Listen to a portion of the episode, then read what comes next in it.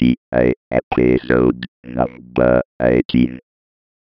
Provate a immaginare quale possa essere la tecnologia principe dell'estate. Potrebbe essere il GPS che vi porta in tanti luoghi interessanti? Beh, anche se fosse, lo abbiamo già trattato l'anno scorso. Potrebbe essere forse un lettore MP3 a prova di spruzzi per ascoltare tecnica arcana sulla spiaggia? Potrebbe essere una bicicletta in fibra di carbonio ad alta tecnologia per portarvi sui più impervi sentieri di montagna? O forse chissà qualche tecnologico scooter d'acqua? Bene, utilizzate tutta questa tecnologia, ma qualunque voi abbiate scelto, verrà un momento in cui tornerete a casa e vedrete quel budino appiccicoso che un tempo chiamavate letto e capirete qual è l'unica vera tecnologia principe dell'estate.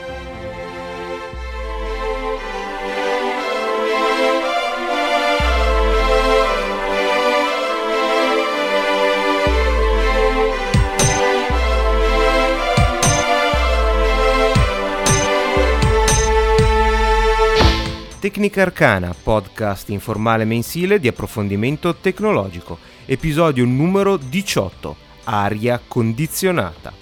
luglio 2007.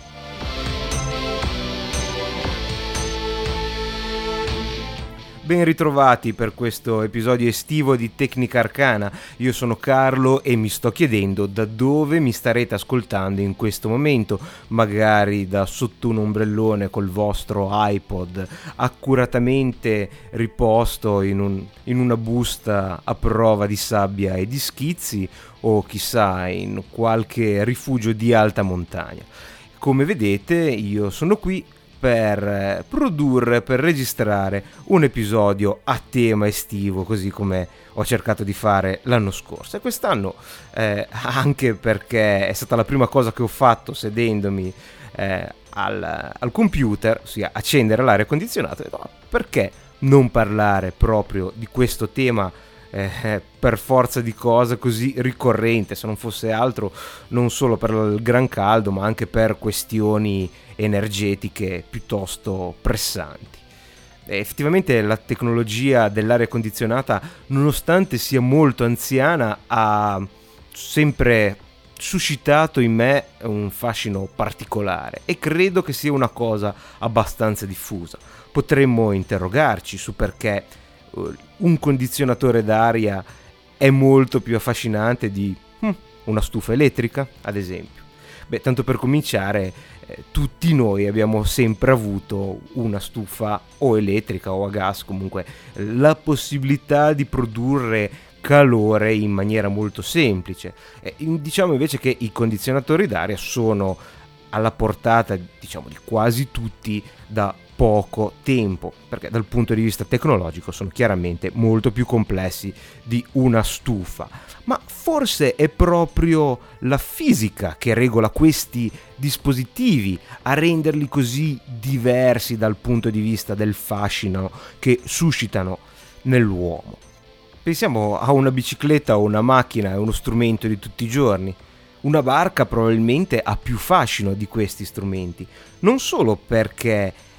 è meno diffusa e quindi siamo meno abituati a vederla o utilizzarla, ma anche perché si espande in un regno che ci è in qualche modo estraneo, il mare, e un aereo è probabilmente ancora più affascinante e misterioso. Credo che l'origine per il fascino eh,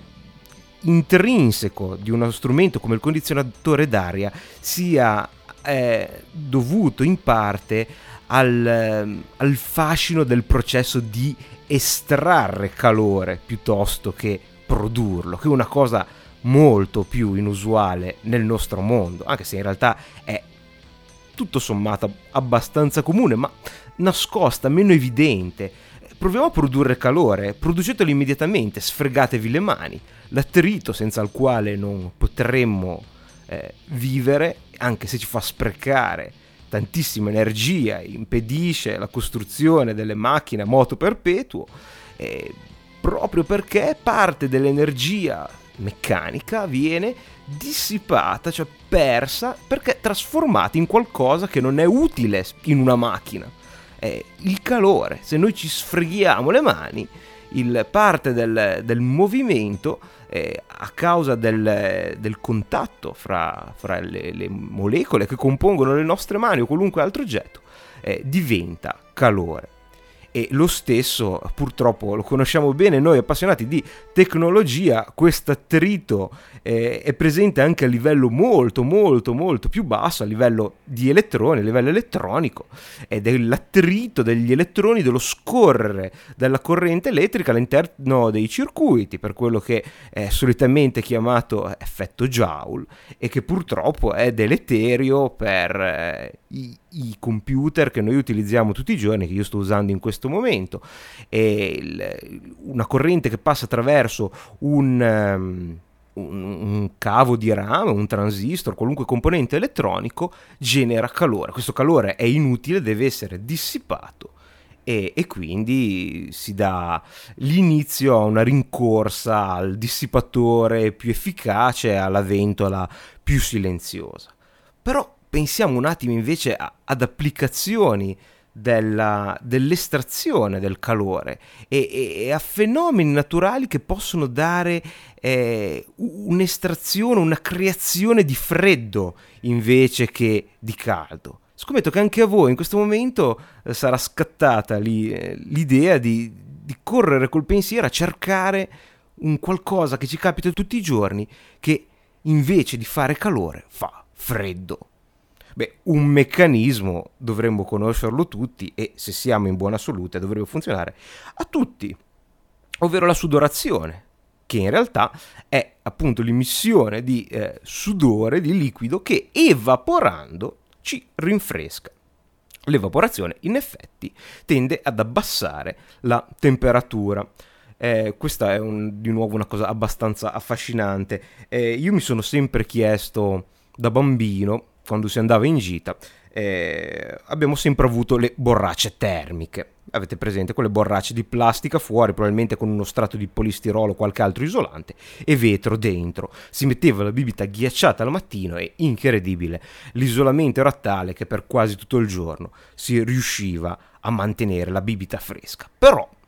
gli escursionisti professionisti nei film, eh, gli esploratori più temerari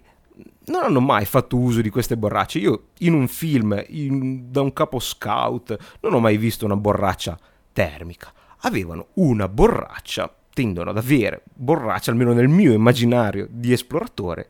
di metallo, di alluminio, con una sacca intorno, una specie di guaina, di rivestimento, di custodia, se volete, di feltro o di tela. Io mi sono sempre chiesto perché portarsi una borraccia del genere che nel tempo in cui si è finito di eh, versare il, la bevanda, dopo pochi istanti, essendo il metallo comunque un ottimo conduttore di calore, eh, la bevanda sarebbe diventata calda, come a temperatura ambiente. E quando si imparano i meccanismi della termodinamica, si scopre che l'evaporazione eh, abbassa la temperatura dell'oggetto sul quale il liquido è posto, ad esempio il nostro corpo,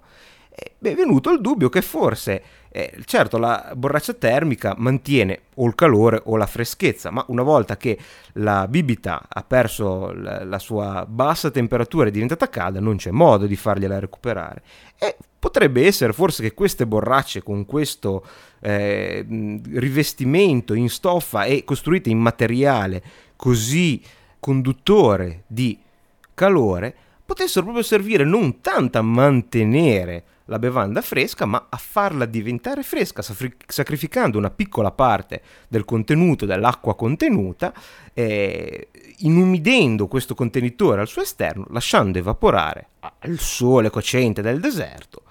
e eh, abbassando la temperatura del liquido in esso contenuto. E cominciamo quindi ad addentrarci nei meravigliosi fenomeni fisici che eh, quindi evidentemente esistono per abbassare la temperatura e sono così naturali da averli integrati nel nostro corpo, esattamente come abbiamo eh, meccanismi di regola- regolazione della temperatura che fanno sì che eh, il nostro corpo cerchi di mantenere, quindi con una combustione potremmo dire, la temperatura eh, a un certo livello senza bisogno di rosolarsi al sole come le lucerte. E proseguendo in questa ricerca di un fenomeno fisico che genera in qualche modo freddo, quindi estrae calore dall'ambiente, non vi viene proprio in mente niente? Provate a recarvi in bagno, guardatevi un po' intorno, cercate uno di quei deodoranti spray che vanno diciamo a gas, perché c'è anche la versione senza gas. E come li distinguete? Beh, quelli no gas, spesso c'è addirittura scritto sulla confezione, dovete pompare su un apposito interrutto pulsante per espellere e vaporizzare il contenuto. Invece quelli a gas mh, basta premere il, il, pulsante e finché premete il contenuto è, è diciamo, espulso grazie all'azione della pressione di un gas contenuto insieme al deodorante. Fin tanto che tenete premuto il gas esce, mentre invece quelli no gas a ogni pompata ne esce un pochettino, dovete pompare in continuo per avere un flusso eh, quantomeno continuo, so, non proprio continuo, tendenzialmente costante. Ecco, eh, a noi interessano quelli col gas eh, se avete voglia di sperimentare e di sprecare un po' del vostro deodorante, solitamente quelli in spray non sono molto costosi, ehm, fate una cosa, tenendolo ben distante dagli occhi ovviamente, facendo attenzione alle fiamme e tutte le cose che eh, è bene tenere a mente quando si maneggiano questi eh, oggetti, spruzzatevelo su un dito su un dito e spruzzatevelo per un po'. Scoprirete che dopo pochissimi secondi il vostro dito sarà così freddo da dover rimuovere il, il dito o eh, interrompere l'erogazione di deodorante più gas da, dal vostro, appunto, dalla vostra estremità ormai indolenzita dal freddo. Ecco, abbiamo trovato un fenomeno fisico fondamentale per capire il funzionamento di un condizionatore. Un gas che è stato precedentemente compresso e portato quindi in forma liquida, nel momento dell'espansione e dell'evaporazione raffredda l'ambiente intorno a sé. Raffreddandosi se stesso, raffredda l'ambiente, il nostro dito o la nostra stanza quando avremo installato un condizionatore. Wow! È davvero questa la base di questi concentrati tecnologici abbastanza cari, spesso di difficile installazione, a volte rumorosi? Sì, è veramente questa. E non solo, è anche alla base degli altri meccanismi di refrigerazione domestica industriale, come ad esempio un frigorifero.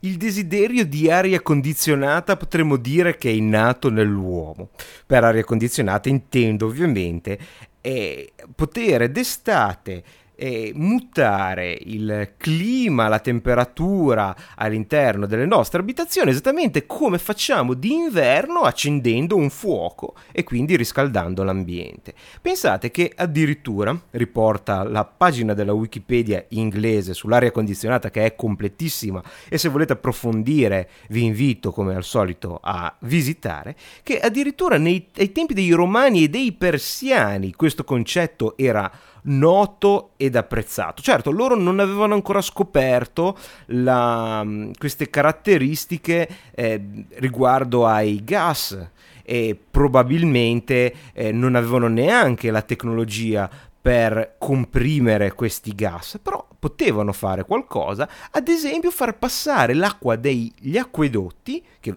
scende fresca dall'alta montagna in, eh, nei muri, in intercapedini sui muri di determinati palazzi per raffreddare i muri e quindi per raffreddare e migliorare la vivibilità della casa.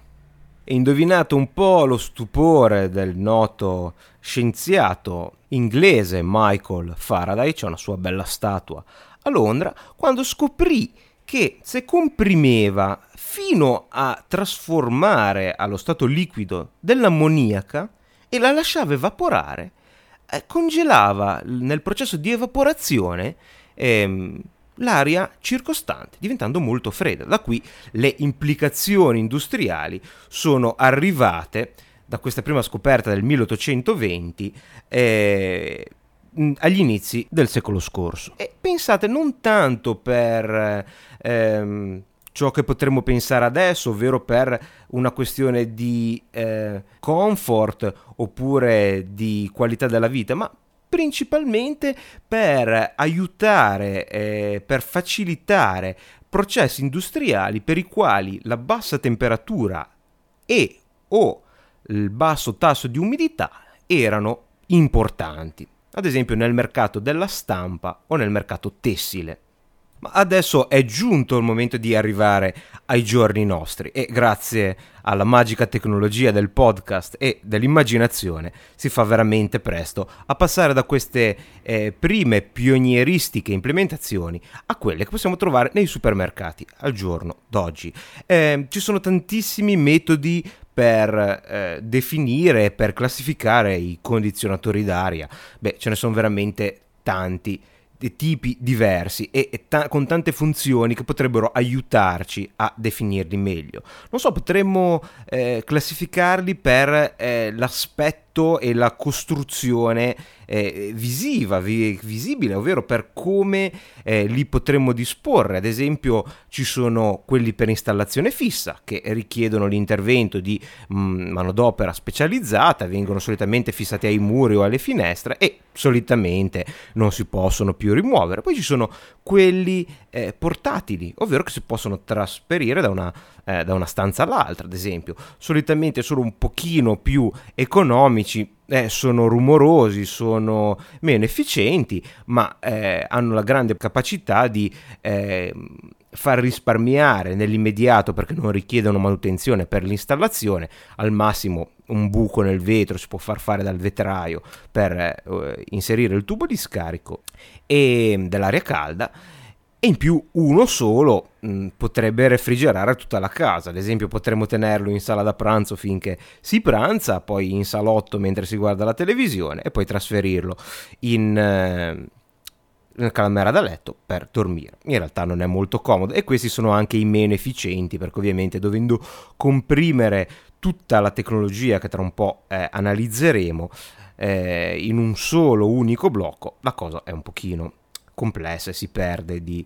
efficienza. Potremmo anche però classificarli a seconda del numero di pezzi che li costituiscono. Ci sono i cosiddetti monoblocco, che chiaramente, come suggerisce il nome, sono composti da un solo pezzo. Anche in questo caso ci sono i monoblocco portatili su ruote e i monoblocco fissi, ad esempio solitamente quelli che si inseriscono nelle finestre e con un'installazione fissa oppure nei muri eh, e che però danno diciamo all'esterno sono eh, un blocco unico, sono fra l'altro gli unici che in tutte le categorie che vedremo prelevano l'aria dall'esterno, quindi fornendo un ricircolo d'aria, mentre invece tutti gli altri, compresi i monoblocchi, monoblocco portatili, eh, fanno circolare in continuazione la stessa aria che diventa viziata ma d'altronde capirete che eh, se l'aria che viene raffreddata è sempre la stessa eh, diventa la, la, temperatura media si alza sempre di più e il condizionatore faticherà sempre meno a mantenere la temperatura.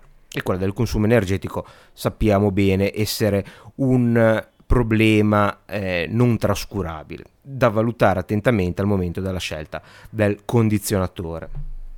Potremmo invece eh, addentrarci in un altro tipo di classificazione, più tecnica, ad esempio dividendo in condizionatori che sono in grado di fare solo il freddo, in condizionatori che sono in grado di fare il freddo e solo la deumidificazione, in condizionatori che sono in grado di fare freddo e caldo attraverso un meccanismo chiamato pompa di calore, che in realtà vedremo è semplicemente il processo inverso eh, si, rispetto a quello che si utilizza per eh, fare il freddo. Ovviamente se noi vogliamo il caldo ci sarà un meccanismo che preleva il eh, calore dall'esterno e lo porta all'interno della casa invece che eh, prelevarlo dall'interno della casa per portarlo all'esterno come si fa d'estate con i normali condizionatori. Bisogna fare attenzione perché eh, i condizionatori pompa di calore sono una categoria eh, particolare. Esistono condizionatori portatili che fanno sì eh, funzione di riscaldamento ma attraverso una resistenza eh, che è molto meno efficiente della pompa di calore. Poi c'è una, un altro tipo di tecnologia che è molto importante, ovvero la tecnologia inverter che si contrappone alla tecnologia on-off. Eh, per questo tipo di sistema entra in gioco un discorso appunto di risparmio e di modulazione del consumo elettrico che diventerà importante, quindi lo tratteremo eh, con particolare interesse. Tutte queste tipologie di condizionatori hanno in comune il principio di funzionamento, ovvero realizzano un ciclo termodinamico. Un ciclo termodinamico è un modo per modellare dei trasferimenti di energia. Considerando che c'è la parola termodinamico, eh, ci indica che questi dinamismi di energia eh, sono relativi a un determinato tipo di energia che è appunto il calore, l'energia termica. Eh, abbiamo visto che eh, questi gas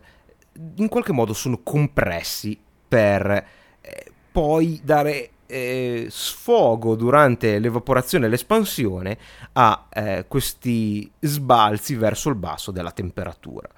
Per ehm,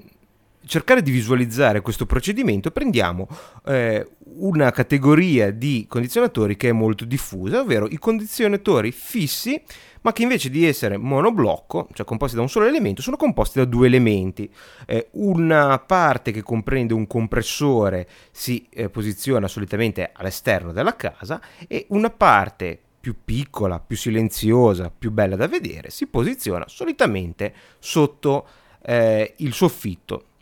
in, nell'appartamento. Eh, questi condizionatori sono i condizionatori fissi tradizionali, quando si pensa a un condizionatore fisso si pensa a questo tipo di sistema, che sono anche eh, probabilmente i più intelligenti, sia perché dividono il, eh, le due parti di questo processo proprio in maniera fisica, sia perché essendo posizionati eh, in alto, appunto spesso a ridosso del soffitto, eh, l'aria fredda che esce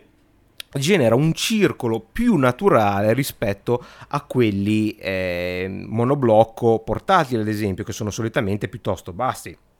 un metro, un metro e venti circa. Eh, considerate che eh, esattamente come le mongolfiere ci insegnano che l'aria calda sale, i condizionatori ci insegneranno che l'aria fredda scende, quindi l'aria fredda è inviata, diciamo, a raso a livello del eh, soffitto, scende in maniera che dovrebbe essere abbastanza uniforme, creando quel piacevole sensazione di fresco diffuso in tutta la stanza. E quindi prendiamo questo sistema, il, due parti differenziate e poniamoci all'inizio della parte esterna all'interno eh, di, dei canali che si dovranno fare o si metteranno esterni eh, se non si possono fare lavori di muratura passano dei tubi che collegano le due unità. C'è ovviamente una connessione elettrica per alimentare la, l'unità interna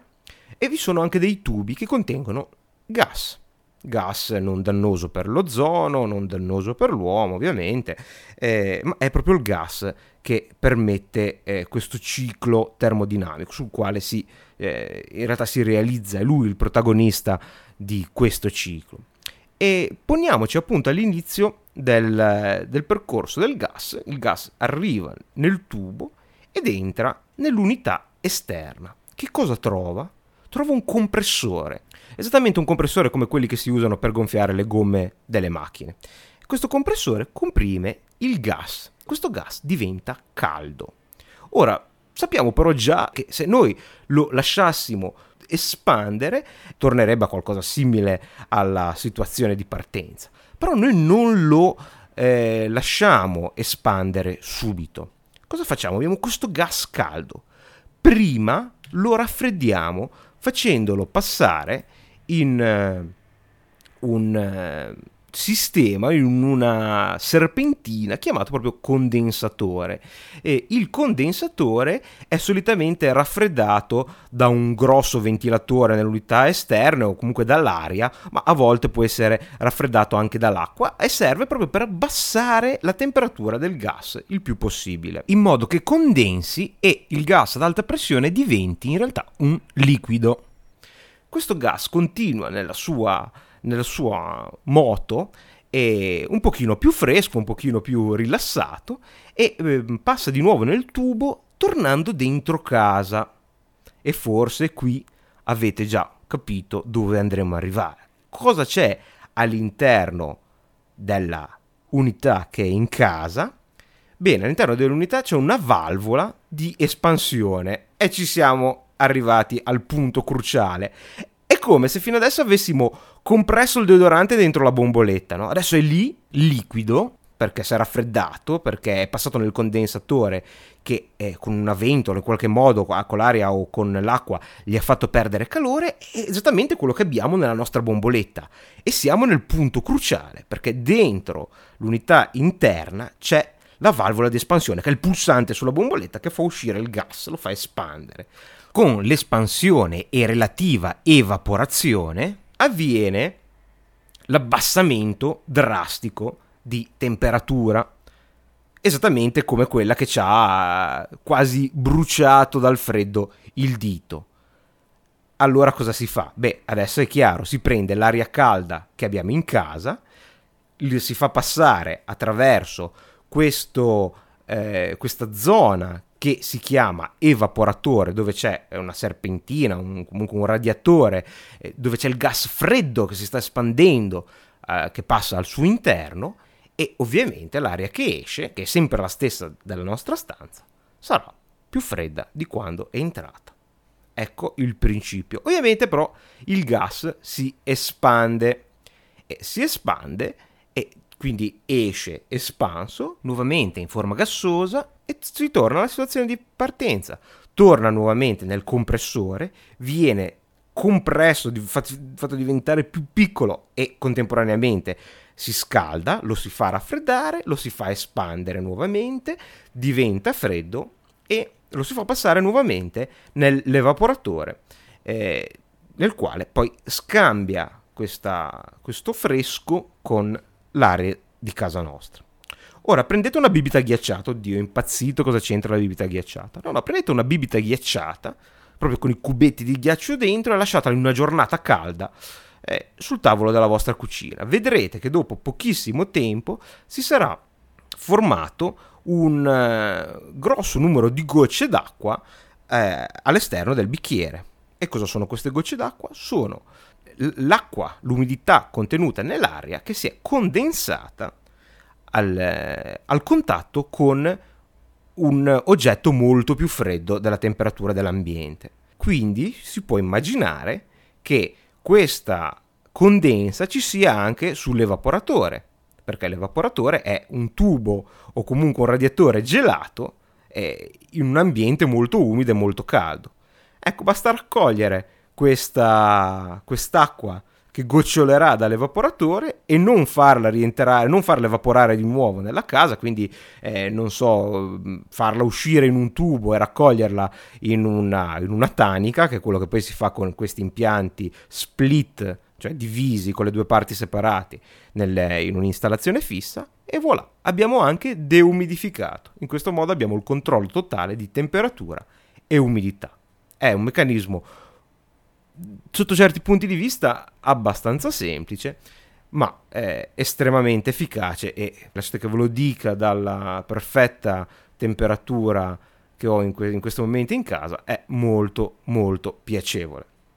Ovviamente bisogna poi non farsi prendere la mano, eh, alzare la temperatura eh, solo di pochi gradi rispetto a quella esterna, perché già la semplice mancanza di umidità o comunque riduzione dell'umidità per l'uomo che utilizza l'evaporazione, quindi la creazione di umidità e poi l'evaporazione per eh, regolare la sua temperatura, è già un eh, aumento del comfort molto eh, significativo a dispetto poi della differenza di temperatura. È meglio ehm, abbassare di un grado la temperatura e ridurre l'umidità che abbassarla di 3-4 gradi e non ridurre l'umidità dal punto di vista del comfort della persona. Ovviamente, oltre a questa tecnologia fisica e meccanica, c'è anche tutta una serie di dispositivi elettronici di controllo e di contorno che in realtà possono anche non essere eh, propriamente elettronici nei modelli più basilari ad esempio il termostato è, eh, potrebbe essere meccanico e che essenzialmente si occupano appunto di eh, controllare la temperatura e cercare di renderla eh, costante e eh, al livello desiderato dall'utente. Solitamente appunto l'utente nei modelli elettronici imposta una temperatura desiderata una, e il condizionatore agisce anche in totale autonomia per cercare di portare la temperatura della stanza alla temperatura inserita dall'utente che scaltramente, come abbiamo già detto, non pretenderà prestazioni insensate eh, perché i, i, consumi saranno sproporzionatamente alti e non ci sarà un vero guadagno di comfort per l'utente stesso. E, ehm, ci sono tante poi altre funzioni aggiuntive in, eh, in questi sistemi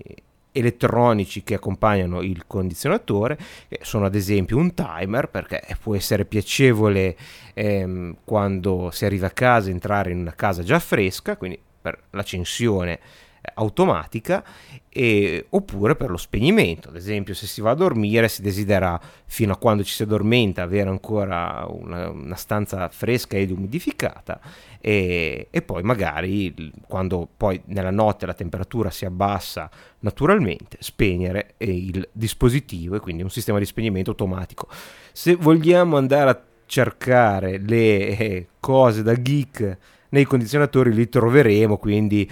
poi ci sono possibilità di interfacciamento agli impianti di automazione domestica, la cosiddetta domotica, o la possibilità di programmarli con un SMS. Sinceramente non ho fatto molto ricerca su queste funzioni aggiuntive, mi sembra che un timer sia più che sufficiente. No? Insomma, siamo vissuti migliaia di anni senza aria condizionata, se anche al, all'ingresso in casa bisogna aspettare eh, pochi minuti per poi eh, con le funzioni di inizio potenziato, che quindi col condizionatore che funziona al massimo regime all'inizio, veramente ci vuole molto poco tempo per raffreddare la casa e in più si evita quello sbalzo termico terribile che sia ad esempio quando si entra in un centro commerciale si passa dai 40 gradi con 95% di umidità dell'aria che ci si chiede se è rimasto un po' di ossigeno per i nostri polmoni a eh, un clima secchissimo e 5-6 gradi eh, più bassa la temperatura rispetto all'esterno di quando si entra in questi centri commerciali con questi eh, giganteschi impianti mostruosi di aria condizionata. Ci sono anche altre funzioni aggiuntive associate eh, a questo tipo di dispositivi. Ci sono filtri per purificare l'aria, per evitare le allergie e sono cose molto utili. Altri invece offrono ionizzatori che in teoria dovrebbero caricare le particelle di fumo e di eh, polvere elettricamente in modo che poi si appiccicano diciamo alle pareti quindi non rimangano sospese nell'aria. In realtà l'efficacia di questi dispositivi per eh, le allergie o comunque per il benessere è abbastanza eh, in discussione quindi non, prender- non prenderei questi, eh, questo optional come un apparato fondamentale. Senza dubbio meglio un filtro ehm, antiallergico certificato piuttosto che uno ionizzatore. Bene prima di eh, andare a parlare di energia che richiesta da questi dispositivi per funzionare e che purtroppo è abbastanza. Finiamo con eh, i dettagli tecnici, con le unità di misura. Ovviamente ci sono condizionatori in grado di ehm, fornire maggiore potere rinfrescante o minore potere rinfrescante. L'unità di misura eh, per questo potere rinfrescante è il BTU su ora, che è un'unità di misura molto strana, sta per British Thermal Unit ed è un'unità di misura che si usa praticamente solo in questi ambiti. Eh, dal punto di vista consumer è l'unico ambito eh, nella quale è utilizzata. B- British Thermal Unit, quindi unità termica britannica, è in realtà una unità di misura dell'energia quindi un'unità un pochino più furba eh, corrispondente potrebbe essere il joule bisogna chiaramente eh, fare un po' di pratica eh, su quanto è necessario eh, in termini di eh, energetici per raffreddare una stanza di determinate dimensioni. Il calcolo è molto complesso perché ci sono tantissime varianti che eh, al momento uno non eh, prende in considerazione, così quando pensa devo raffreddare una stanza pensa ai metri quadri. In realtà bisogna considerare l'esposizione eh, al sole ovviamente, il, il, piano perché gli ultimi piani sono più esposti al sole quindi la temperatura è maggiore, eh, il grado di isolamento, se ci sono doppie finestre eh, e tutte queste mm, diciamo ehm, cose che eh, tutte insieme diventano eh, fattori non trascurabili e che possono rendere sbagliato l'acquisto. Il condizionatore deve essere ben dimensionato, non bisogna sottodimensionarlo perché eh, farebbe fatica e consumerebbe molta energia per arrivare alla temperatura richiesta, anche se eh, diciamo lo utilizziamo con moderazione, come abbiamo detto, comunque un impianto ben dimensionato, magari leggermente sovradimensionato nel nel dubbio, è meglio sovradimensionare che sottodimensionare, e eh, raggiunge preste senza fatica la temperatura indicata e riesce a mantenerla con un miglio, minore consumo di energia eh, rispetto a uno che dovrebbe continuare a eh, andare al massimo magari senza mai raggiungerla la temperatura indicata. Per questo motivo beh, è inutile dare eh, valori per il dimensionamento, eh, il solito drammatico peregrinare alla ricerca di un venditore competente o un installatore nel caso lo installate fisso eh, competente e che sia in grado di valutare appunto tutti questi parametri per una corretta installazione e dimensionamento del vostro impianto. Continuiamo a parlare di consumi elettrici. È sempre fondamentale risparmiare sugli sprechi stupidi di energia e gli sprechi stupidi di energia sono ad esempio le lampadine a incandescenza io ho un odio atavico eh, verso le lampadine incandescenza perché sono una delle cose più stupide eh, che ancora ci portiamo dietro in quanto è una macchina da, dall'efficienza bassissima penso una delle più basse eh, del mondo ormai con i motori a scoppio moderni probabilmente è ancora meno efficiente che i motori a scoppio perché eh, la gran parte della la quasi totalità dell'energia viene eh, trasformata in calore, mentre invece la lampadina dovrebbe fare luce, quindi ben vengano quelle a basso consumo, ben vengano ancora di più i LED, gli OLED, tutte le nuove forme di illuminazione che arriveranno. Eh, quindi, a parte questa divagazione che potrebbe sembrare una divagazione, ma in realtà non lo è. Perché? Se noi accendiamo una lampadina a incandescenza d'inverno, per, abbiamo poca luce e tanto calore che tutto sommato d'inverno scalda, in qualche modo è, è energia comunque che torna in, nel circolo dell'utilità. Se la eh, accendiamo in primavera non abbiamo bisogno di riscaldamento, quindi abbiamo un po' di energia che va in luce e un po' di energia che si spreca. Ma se diamine la accendiamo d'estate in una stanza climatizzata, abbiamo un po', po' poco di energia che va in luce, un po' di cavolo di energia che si spreca in calore e abbiamo il surplus di energia del condizionatore che deve lavorare più forte per compensare il nuovo calore introdotto dalle lampadine. E se pensiamo che magari in una sala un po' ampia, un po' grande, con un grosso lampadario, ci possono essere 200 watt di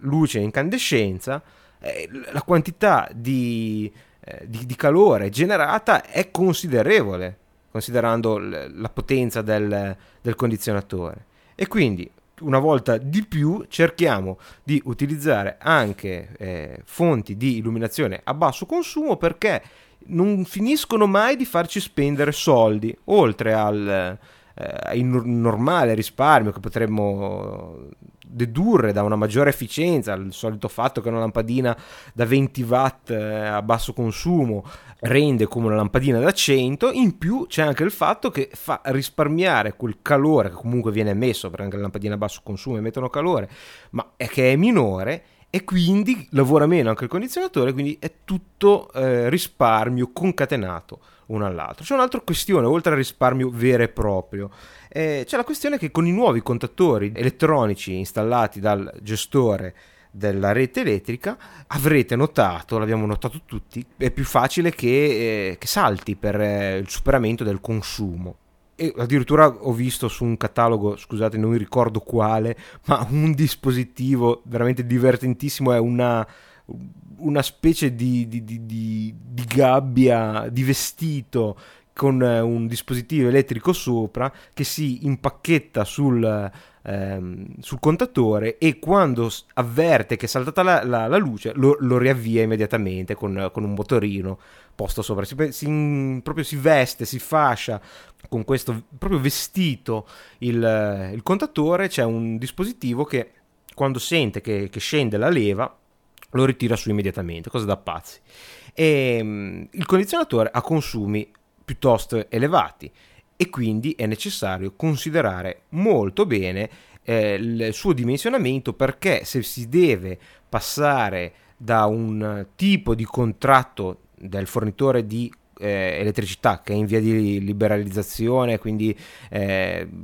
qual- qualunque terminologia sarebbe inappropriata perché probabilmente varierà in qualche modo da fornitore a fornitore. Ma ad esempio con l'ex monopolista l'Enel passare dal contratto da 3 kW a quello successivo che non mi ricordo 4,5 qualcosa del genere si paga di più per ogni kilowatt ora consumato e quindi eh, già istantaneamente se il consumo fosse lo stesso pagherei di più ogni bimestre.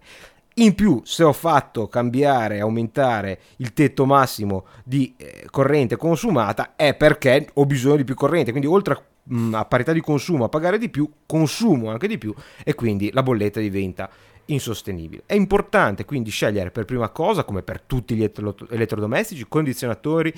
ad uh, elevata efficienza di classe A che è già un, un parametro importante. In più c'è la possibilità di scegliere fra inverter e modalità on-off. Si basa eh, questo, questa terminologia sul metodo di funzionamento del compressore. I vecchi condizionatori eh, funzionavano in modalità on-off, ovvero il, condi- il, compressore, che poi è il cuore del nostro sistema, poteva essere solo o acceso o spento. Quando era acceso andava alla massima velocità, quando era spento era spento. Questo voleva dire che eh, si arrivava a casa, si impostava la temperatura, il, condiz- il, condizionatore partiva, quindi partiva anche il compressore al massimo, arrivava fino alla temperatura impostata sul termostato, la superava di un certo limite impostato in fabbrica e poi si spegneva. La temperatura poi eh, naturalmente saliva in maniera naturale per il riscaldamento dell'ambiente. Quando questa eh, temperatura saliva oltre un certo limite, probabilmente simmetrico a quello inferiore, il condizionatore si riaccendeva alla massima potenza, riabbassava la temperatura fino al limite già citato, si spegneva di nuovo, la temperatura si risaliva, praticamente si dava origine a un moto oscillatorio della temperatura che non era, non si manteneva su quella da noi impostava, ma ci andava in giro un po, più, un po' più in alto, un po' più basso, un po' più in alto, un po' più basso. E questo dà origine a due cose. Prima cosa, dal punto di vista della piacevolezza, eh, si ha una stanza che ha una temperatura oscillante e quindi non è piacevole come una temperatura costante, per, proprio dal punto di vista dell'abitabilità. Seconda cosa, il consumo è solo puntuale, istantaneo eh, proprio on-off, cioè o non consuma niente o con- consuma in realtà poco perché comunque i mo- piccoli motori eh, dei ventilatori continuano a funzionare, ma o il compressore che è quello che consuma di più o era fermo, quindi consumava niente o consumava al massimo. Questo eh, voleva dire che se ad esempio il eh, condizionatore era acceso in modalità on, cioè il compressore stava andando insieme al frigorifero, insieme alla lavatrice, eh, il contatore salta e in più eh, il funzionare al massimo dà comunque un, un forte consumo di, di energia.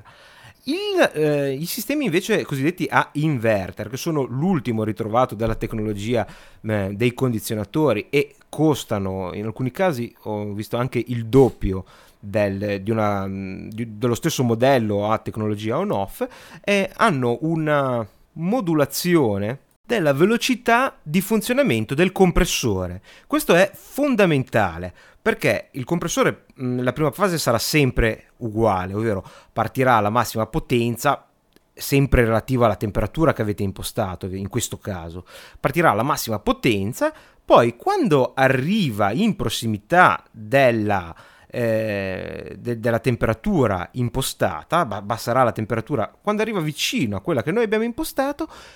non si spegnerà più o non la supererà più, ma comincerà ad andare più piano il compressore, a produrre fisicamente meno freddo, quindi consumando di meno e, e delicatamente, se potessimo vedere la curva, si poggerà sul, sulla retta orizzontale della temperatura che abbiamo impostato. E a quel punto lì eh, il motore del compressore, il compressore stesso eh, varierà grazie a questo inverter, a questo modulatore della, della, corrente eh, si posizionerà a un regime di funzionamento strettamente necessario a mantenere quella temperatura. Se noi aprissimo di colpo una finestra facendo entrare molto caldo, il, l'inverter darà più corrente al, al, compressore che funzionerà a un regime più elevato tornando di nuovo a eh, rimodularsi per avere più potenza e poi abbassare di nuovo la temperatura e quando arriva la temperatura indicata eh, andare più piano. Quindi c'è un, una progressione continua nell'inverter e invece una progressione accesa e spenta nessuna progressione diciamo una discontinuità nella modalità on off questo vuol dire che se io ho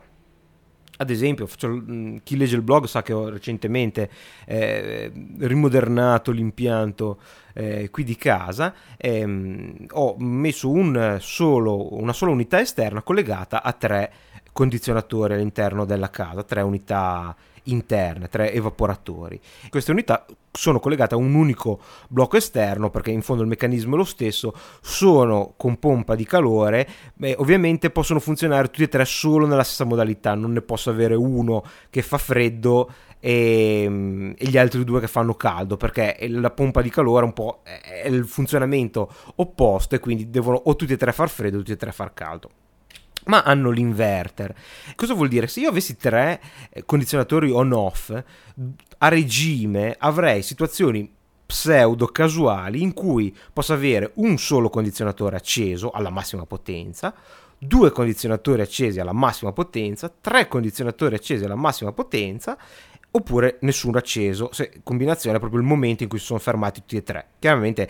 quali è acceso e quale è spento sono tutte le possibili combinazioni che si vuole dilettare di calcolo combinatorio le potrà calcolare. Ma la questione è che supponiamo che ogni condizionatore consumi un kilowatt ora alla massima potenza o anche eh, abbia una, una potenza istantanea di un kilowatt. Se ho un solo condizionatore acceso, eh, consumerò, avrò una potenza istantanea di 1 kW, con 2 accesi 2 kW, con 3 accesi 3 kW, il che vuol dire che nel momento ista- eh, sfortunato in cui sono tutti e tre accesi, praticamente eh, salta il contatore, o se non salta ci va vicino. E questo per una mera questione di eh, in termine informatico scheduling del funzionamento dei condizionatori, perché se ognuno funzionasse solo quando gli altri sono spenti, supponendo che la casa è uniformemente raffreddata, questo non succederebbe. Invece, eh, eh, eh con il sistema inverter, quando eh, sono tutti e tre accesi e la stanza in temperatura,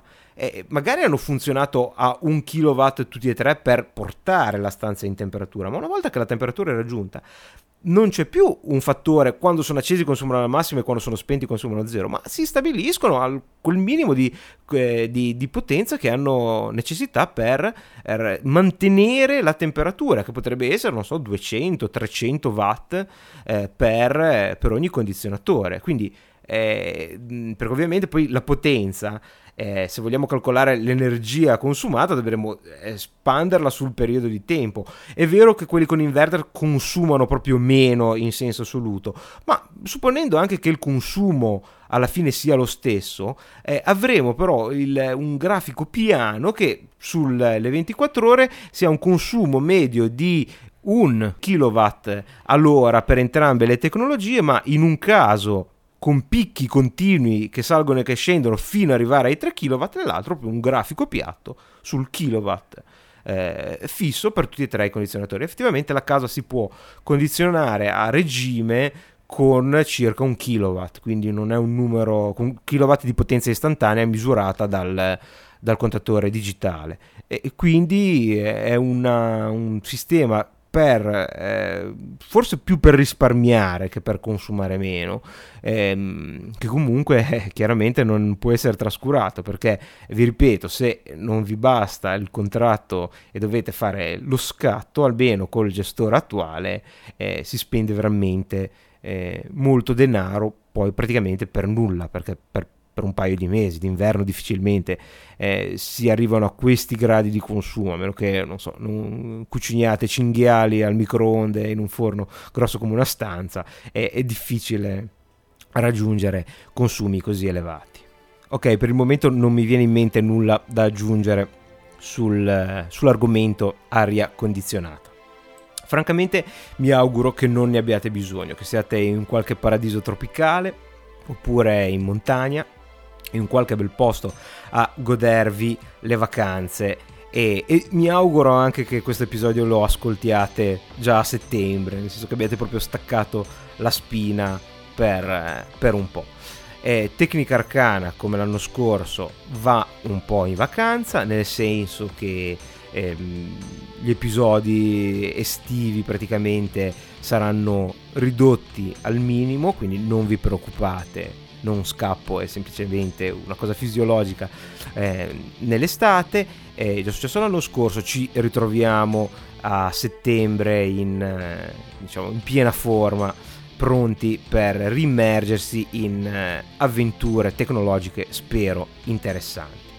E, ehm, salutandovi e augurandovi buone vacanze nel caso in cui dobbiate ancora farle, e un, l'augurio che eh, la speranza che vi siate divertiti se l'avete già fatte, vorrei ringraziare in modo particolare eh, tutte le persone che nei mesi eh, passati mi hanno scritto a riguardo di Linux, dell'episodio su Linux e è stata una, una, mole di mail incredibile che credo in tutto l'arco di vita di Tecnica Arcana di non aver mai ricevuto, proprio da dover eh, dedicare almeno una mezz'ora ogni giorno a rispondere a, a tutti. Eh, ho finito proprio di recente approfittando del calo invece fisiologico che a giugno cominciano a essere nelle comunicazioni via mail. Mi ha fatto tantissimo piacere perché chiaramente eh, quello di Linux è uno degli argomenti che eh, più mi coinvolge, eh, quello dell'open source in generale e mi ha fatto piacere vedere tantissimo entusiasmo, voglia di eh, rimettersi a trafficare magari su un vero vecchio computer, eh, ripristinare appunto macchine che si tenevano così proprio per non buttarle via e farle tornare pienamente operative, solo curiosità anche, eh, l'idea di utilizzarlo eh, o nelle scuole o in associazioni per il volontariato, insomma è stata veramente una risposta grandiosa e nell'impossibilità di ringraziarvi uno per uno, anche se ho risposto a tutti, nel senso pubblicamente, eh, vi ringrazio collettivamente eh, in questo episodio. Quindi direi che mm, anche l'episodio mensile di luglio finisce qui. Eh, vi faccio eh, nuovamente i miei migliori auguri per eh, un buon periodo estivo sereno e rilassante Può darsi che ci risentiremo ancora prima di settembre, nel caso non ci sentissimo più, eh, arrivederci col ritorno dei primi freddi quando si spegnerà il condizionatore, si accenderà il computer, si punterà il proprio browser su www.tecnicarcana.com alla ricerca di nuovi episodi di Tecnica Arcana. Come al solito eh, da Carlo un saluto, vi ricordo che la musica è sempre Reflection dei Nightshade, anche con l'estate. La mail è tecnicarcana-gmail.com, qualunque commento e suggerimento è sempre come al solito bene accetto, ma anche se non ne arriveranno, so che sarete da qualche parte spaparanzati al sole con una bella bibita ghiacciata. Insomma, con o senza tecnica arcana, godetevela e arrivederci a presto. Ciao a tutti!